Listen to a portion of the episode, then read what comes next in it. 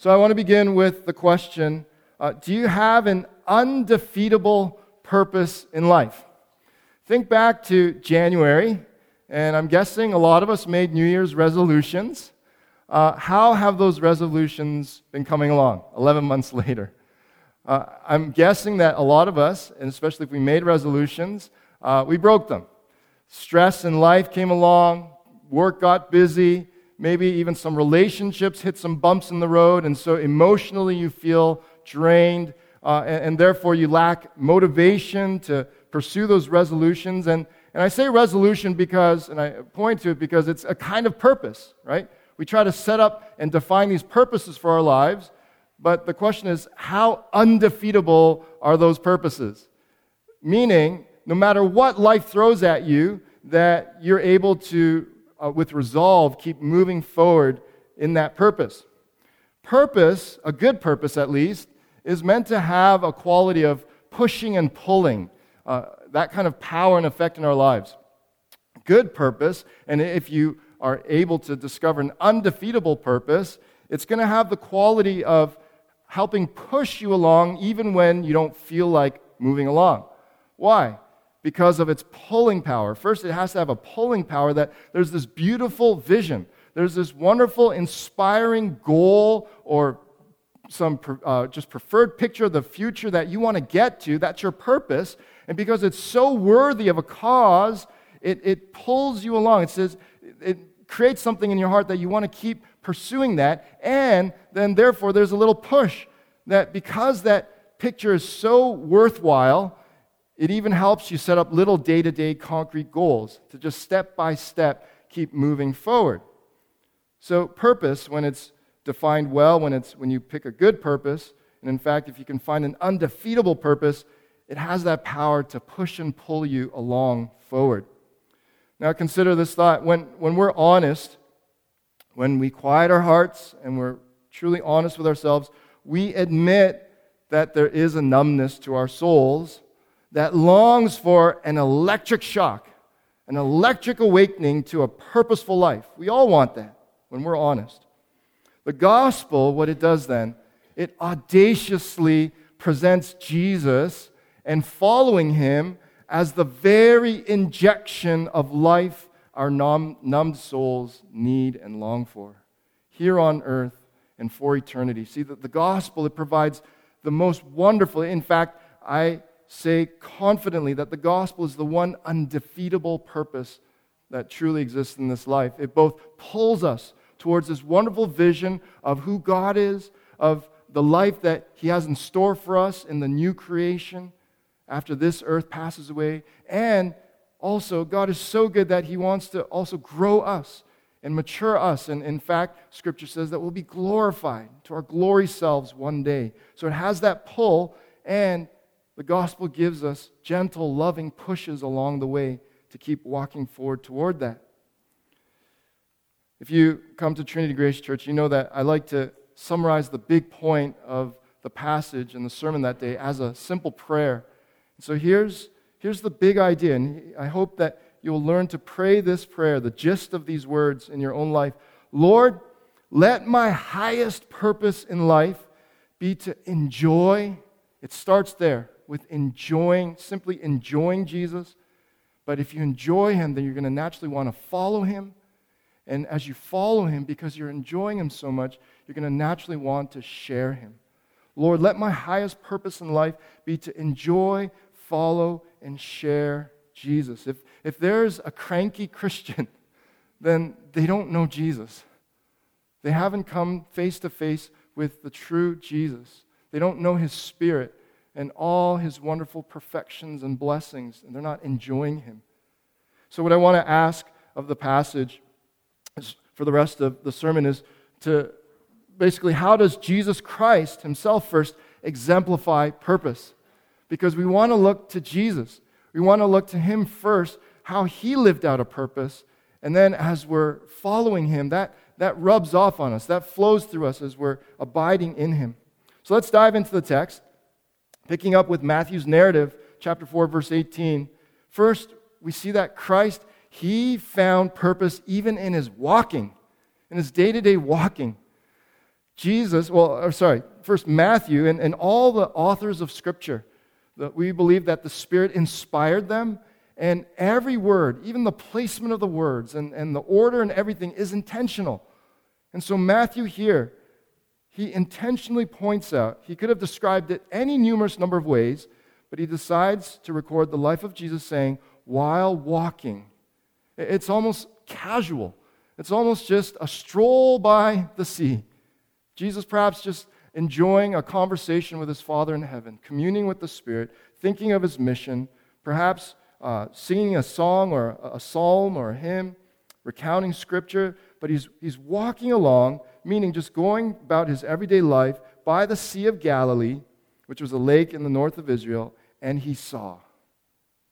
And so he's going about just something very commonplace, very everyday, just walking but then, as he's walking, because he's in communion with the Spirit, all of a sudden his eyes open up and he sees something that he is meant to see. A few weeks ago, I was at Edwards Gardens with some friends, and we were enjoying. It was the last weekend of, of just uh, the fall leaves in full glorious bloom before the weather would knock all the leaves down and so forth. And, and I remember as I was walking, I was uh, just really engaged with a converse, in a conversation with a friend but then I noticed someone um, just uh, in, in our periphery say, Look at that red bird. And I looked, and, and how often do you see a cardinal in Toronto? Not often. And there it was. And, and I was walking, but I didn't notice all these small, little, beautiful things that I could have been noticing. Of course, I noticed the obvious fall colors, but, but small things like that. And, and I'm using that as an analogy to say that Jesus, here he was what he exemplified was he found even walking in his day to day with in a, an alertness uh, in his heart, just a constant communion with God, so much so that when he had to see something, he saw what he had to notice. You know, I, I can't boast many of those experiences in my life, but I remember one clear moment in my life when I was uh, fourth year university, University of Toronto and I was walking along Bloor Street around St. George campus uh, looking for some dinner. And it was a season in my life, year two, of just having been awakened, uh, having come alive to the grace of God, to this amazing, wonderful, life changing love of Christ. And it's what sometimes we, we call a first love season. And so I was praying. I was walking and just praying and saying, God, thank you for what you're doing in my life. Also, perhaps talking about who am I going to marry and what am I going to do after university. Just usual, you know, university age stuff. And then I saw something. It wasn't the woman of my dreams. That wouldn't come till about 11 years later. But all of a sudden, I, I really believe it was the Spirit that, uh, that impressed this on my heart. Pay attention to all these passerbys. It looked very much like the picture that you see here all these passerbys. And then the thought entered my mind I wonder how many of these people have experienced Christ's love as you've experienced these past two years. And that began, that conversation continued to develop, and then it became a full blown just prayer conversation with God. God, I, I bet many of these, the majority of these people don't know how much you love them, don't know Christ, don't know the gospel. And that led to how will they know? Who will tell them? And that became a seed for me. That was the seed, the very seed, that very moment that has brought me 20 plus years later to this moment where I'm here as a pastor and continuing to preach the gospel. But it was going about my just regular university life, going about just from one lecture to looking for dinner, but being in communion with God. That naturally leads to the next thought here. Christ, He gives greater purpose to our mundane, to, to just typical, daily, commonplace, earthly things. That's what we mean by mundane. And, and so we continue on in Matthew's narrative here. While walking by the Sea of Galilee, he saw two brothers, Simon, who was called Peter, we'll come back to that later, and, and Andrew, his brother, casting a net into the sea. And I want you to notice some dry humor here. Okay? Matthew, he's just stating the obvious casting a net into the sea, for they were fishermen. It's like, okay, really? That, that's, it's, that's kind of obvious, Matthew.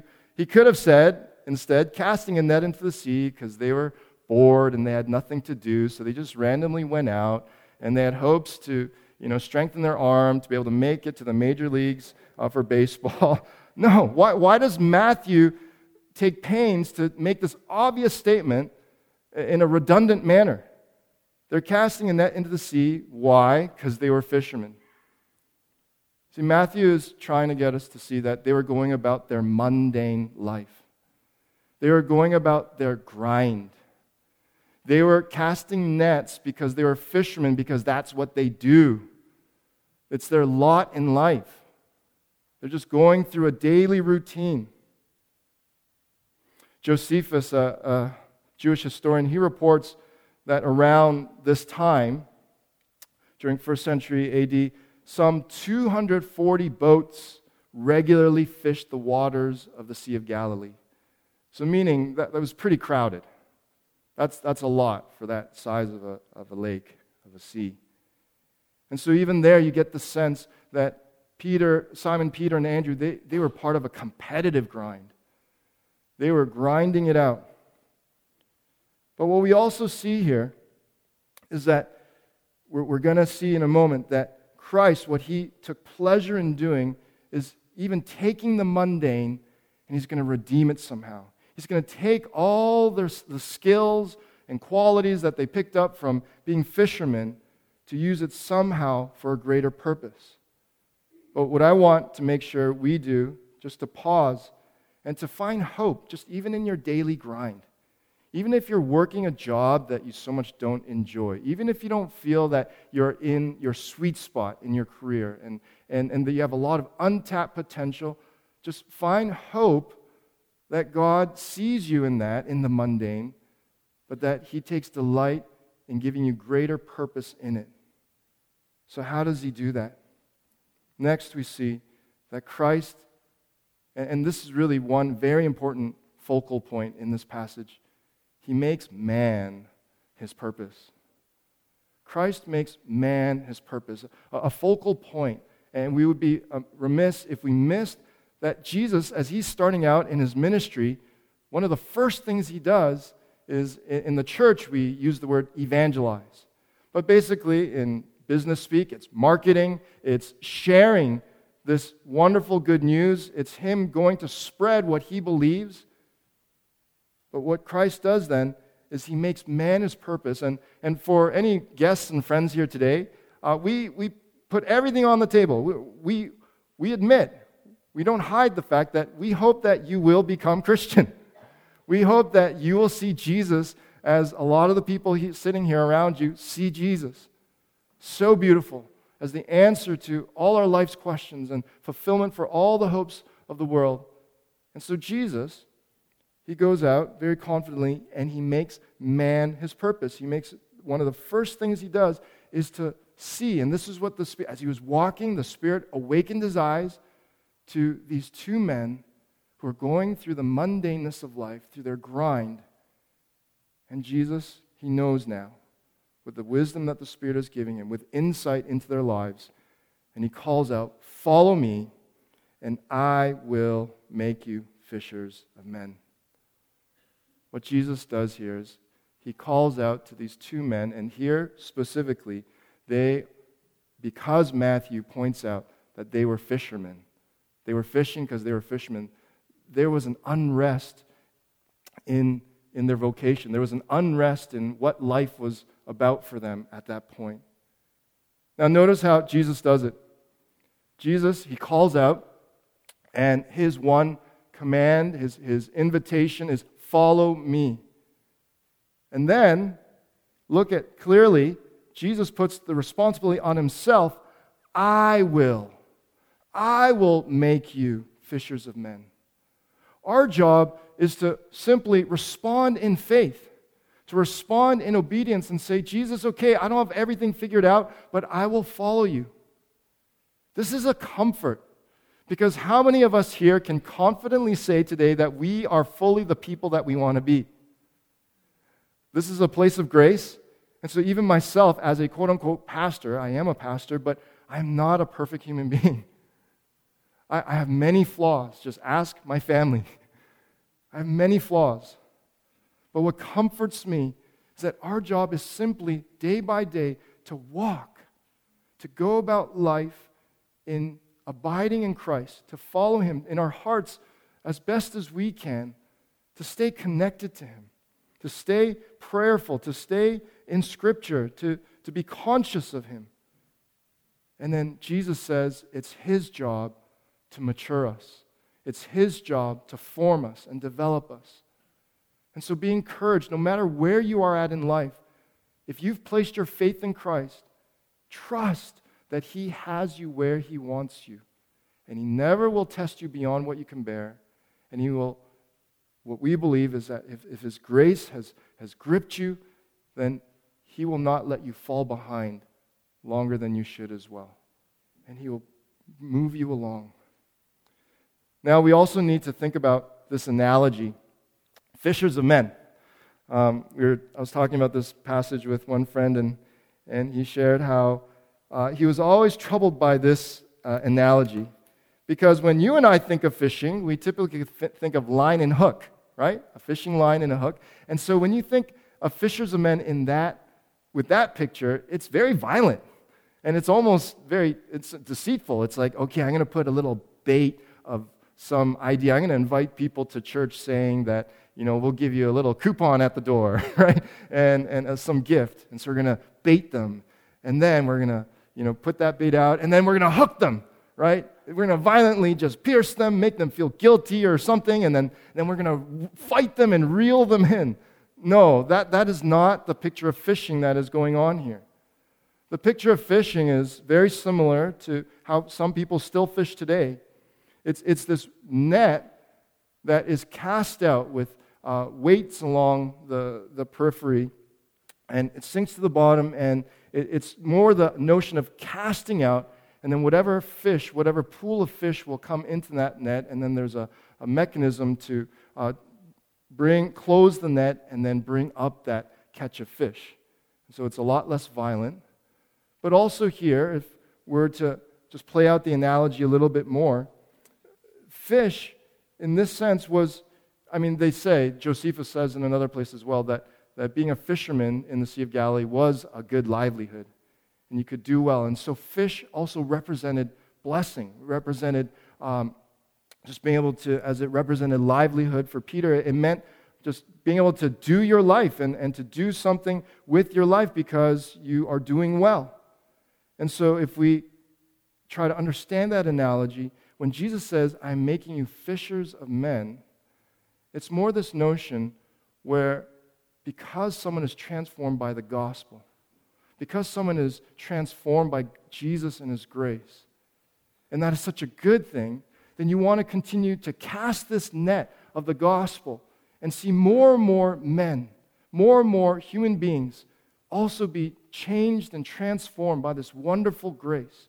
And as their lives are transformed, then there's supposed to be this natural multiplication because who doesn't want to share something good in their lives? when you take a step back and you try to understand the Bible from a big picture point of view, what we need to understand what's helpful is that then Jesus came to redeem the original commission from God to Adam and Eve. See, God, from the very beginning, He was intent, He was always intent to see His children multiply. His family would grow. His first human children were Adam and Eve, and their job was to multiply and fill the earth. But we know that they made a mess of that, and sin entered. And so Jesus comes now, again, also to multiply, to see more and more men transformed by this gospel in a multiplicative manner, and fill the earth not with physical children born of flesh and blood, but spiritual disciples who walk by faith. I love what Rebecca Pippert says. Great book if you haven't read it. I encourage you to pick it up. Out of the salt shaker and into the world. And she says, she diagnoses well, that our problem in evangelism, which simply just means to share good news, is not that we don't have enough information. For people who grow up into the church or have been part of church for a while, one of the common deterrence to share your faith after a little while is that you get thrown uh, at with hard questions.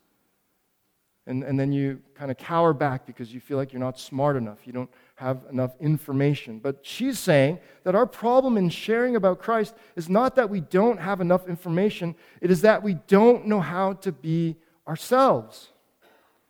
We forget that we are called to be witnesses. A witness just simply recounts what they have experienced, what they saw, what they heard. We forget that we are called to be witnesses to what we have seen and know, not that not to what we don't know. The key on our part is authenticity and obedience. Just following Jesus, not a doctorate in theology. We haven't grasped that it really is okay for us to be, want, to be who we are when we are with seekers, people who are investigating Christianity. Even if we don't have all the answers to their questions or if our knowledge of Scripture is limited. I love that encouragement from her. And she's saying, just basically, in other words, just follow Jesus. And if you're enjoying Him, then it shouldn't be difficult to share about Him. I remember with one of my cycling buddies, one time we were riding, and he was just sharing about, it was just a casual stroll on the bikes, and he started opening up about some stresses in his life, some anxiety. And so I just threw out there, I just casted the net. I said, Well, you know what works for me is, um, is just I, I pray to Jesus. I just said it for what it is, just matter of factly. Now, he didn't have follow up questions. He did say, That's cool. That's cool for you. Right? And then he didn't have any follow up questions, so I didn't press on it. But, but at least I casted the net. And I just felt like I was just being myself. That's what we're talking about here. But now we also see that Christ, how, how did he exemplify purpose? He gives purpose beyond our culture. Where do we see that? Well, first, this is important because we're all defined one way to define your identity is your culture. We're, we're, all defined by our culture, whether it's your ethnic culture, your work culture, sometimes church culture, maybe it's, it's the, the, the club you're a part of, or just we, we, are, we are our culture. Culture is who you are. But what Christ does is he gives purpose even beyond our culture. Another way to say that is he, he gives us the deepest identity. We see this as we pick up, continue in the narrative, verse 21. And going on from there, he saw two other brothers, James the son of Zebedee, and John his brother. And now notice here that Matthew, remember, the authors are intentional in what they include. He doesn't repeat here, Jesus, we have no reason to conclude that Jesus made the same invitation to James and John. He didn't say to them, I will make you fishers of men as well, even though they are fishermen. Instead, Matthew takes pains to include the details that James and John, they were brothers, and that they were the son of Zebedee. Okay? Meaning, first, even James, the son of Zebedee. This is very uh, Eastern. That the firstborn, the firstborn son is first associated with the father because he was the pride of the father. And the fact that Zebedee, his name is mentioned. You can, that, that kind of standard picture of a proud dad and his two boys following in his family tradition, his family business. And so family was important here. And the family business, the family, the, the family uh, livelihood, and the family name, right? Their culture. Jesus was about to challenge something different in James and John. Every one of us, it's a personal walk with Christ. And every one of us, God is wanting to do something individual in you. Every one of us has different issues, different idols, different temptations. And so for uh, Simon Peter and Andrew, we're led to believe it was, it was discontent in the grind of life, the mundaneness of life. But here, the challenge for James and John was their culture. And so we see here that God's grace is working in them, that they're willing to even immediately immediately leave the boat and their father.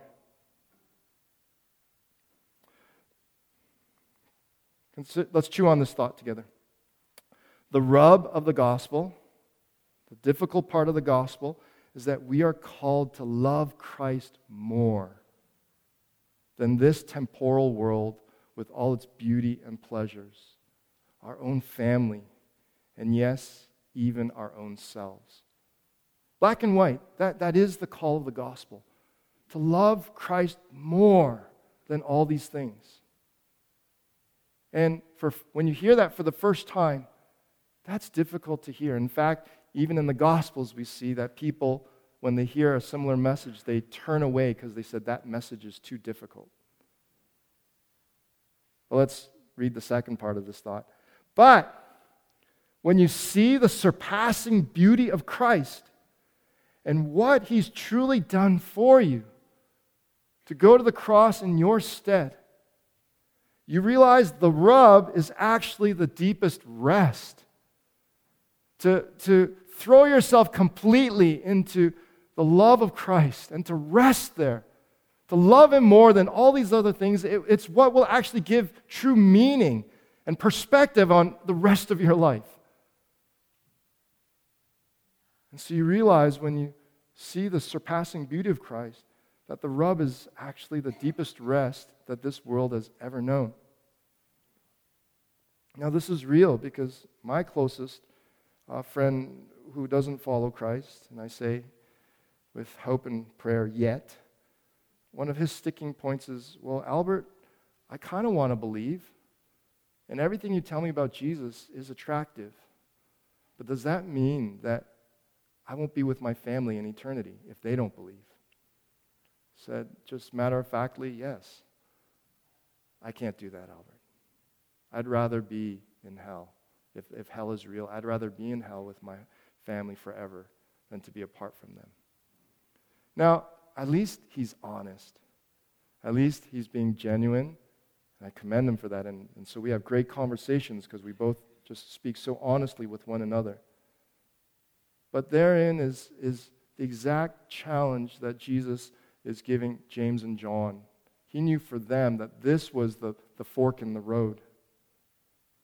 So we need to ask them, how is Jesus' purpose? And, and how is Jesus himself and, and the purpose that, that overflows from him, how is Jesus beautiful, surpassingly beautiful?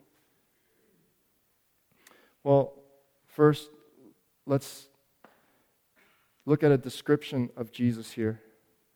See, Jesus, this is in Hebrews quoting an Old Testament uh, prophet Habakkuk and describes of Christ, but my righteous one, Christ, will live by faith, and I take no pleasure in the one who shrinks back. Meaning, Jesus, not even one thought, ever shrank back from the Father. And the Father, God in heaven, could not take pleasure in Christ and receive him as our substitute on the cross if even for one iota of a thought, Christ shrunk back. And what we believe is that Jesus fulfilled even this prophecy that Jesus, being the righteous one who himself lived by faith in his Father and the Spirit and the kingdom, that he did not shrink back even once. I hope that you will see with me that Jesus, he not only walked, but he kept walking. Those three years when he began his public ministry, he kept walking until three years later, he started to walk into Jerusalem. And he walked step by step, carrying his cross up that hill called Calvary to Golgotha. And the only reason why he stopped walking was because he was stopped dead, nailed to a cross for our sins. I hope that you'll see with me that Jesus, he gave up his sublime splendor in heaven, his glorious throne, found himself in human form here, sharing our weaknesses, the mundane of earth. Why? Because he so longed for our mundane to be redeemed. To know that even in your grind, that this is all working towards ultimately something eternally glorious and victorious, and where you will be so satisfied looking back on your life when you're on the right side of eternity. Let me give an analogy. Um, let me compare it to Bianca Andreescu. She's a Canadian household name now because she made history, if you don't know, winning, being the first Canadian woman to win a U.S. Open, and I think already probably right up there in one of the most uh, decorated or successful Canadian women's tennis players. But imagine, imagine if her life, her career, was just to go through the regular season, the, the regular tour, and never get past the first round.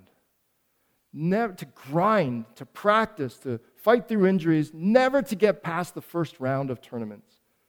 Never to taste glory and championship status. Never to, to reach that point. In fact, just her latest uh, tournament, she bowed out early because of injury. The final, you know, just WTA championship thing for all the champions at the end. Imagine just going through the grind. See, Jesus, I want you to see, and I hope you'll see with me that, that he not only gave up his sublime splendor so that our mundane could be redeemed, that we're not just going through the grind, but we have a hope of living for something greater than this. And as we also have Christ's purpose, where his purpose is man, to bless humanity with this grace and this gospel, that you'll see with me that Jesus leaving his Father in heaven, the pain of that compares nothing to the pain that John and James might have felt in leaving Zebedee. Not only until you see Jesus doing that for you will your heart begin to melt. So let's wrap it up with just some quick practical ways to live this out. I know we, we all need help. So, how do, I, how do I experience this then, Albert? How do I put this into a- action? How do I experience Jesus' purpose for me? You're going to find as you walk with Christ more and more and more, he always starts with the heart. And so, first, let Christ see you. Let Christ see into your heart and let him challenge you. His, his challenge is always good, it's, it's not to make you feel guilty or condemn you. He will challenge you, just as he challenged Simon Peter and Andrew and James and John. But stop hiding. Stop putting up walls between you and God. Stop hiding behind busyness. Stop hiding behind titles and your career and your ambition. Let Christ see you, just as he saw these two brothers and the other two brothers and let Him speak into your life. Perhaps even right now, there's a thought that's forming.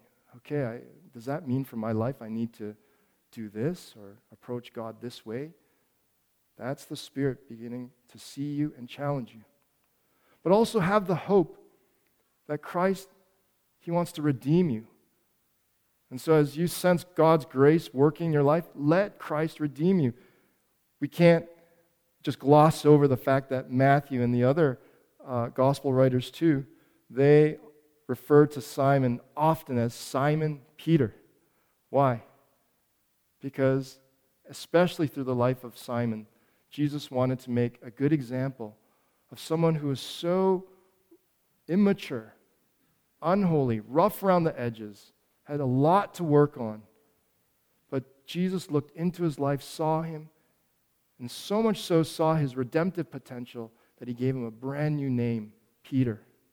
But oftentimes, symbolically, he's referred to as Simon Peter, meaning he's in between.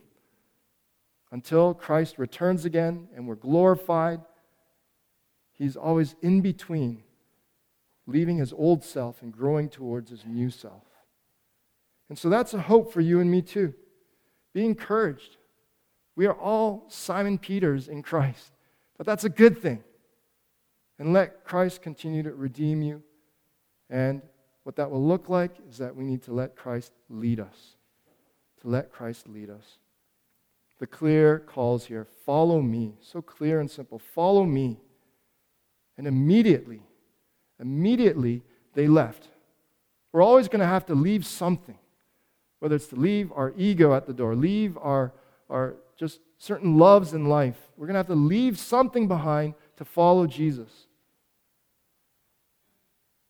But let Christ lead you. But remember, as we focus on Christ and just rest in Him, wait on Him, whatever we have to leave behind, as we see the surpassing beauty of Christ, it won't be, it'll become less and less difficult to leave that behind. I want to end with just a picture of just what it's like to follow Jesus, I think.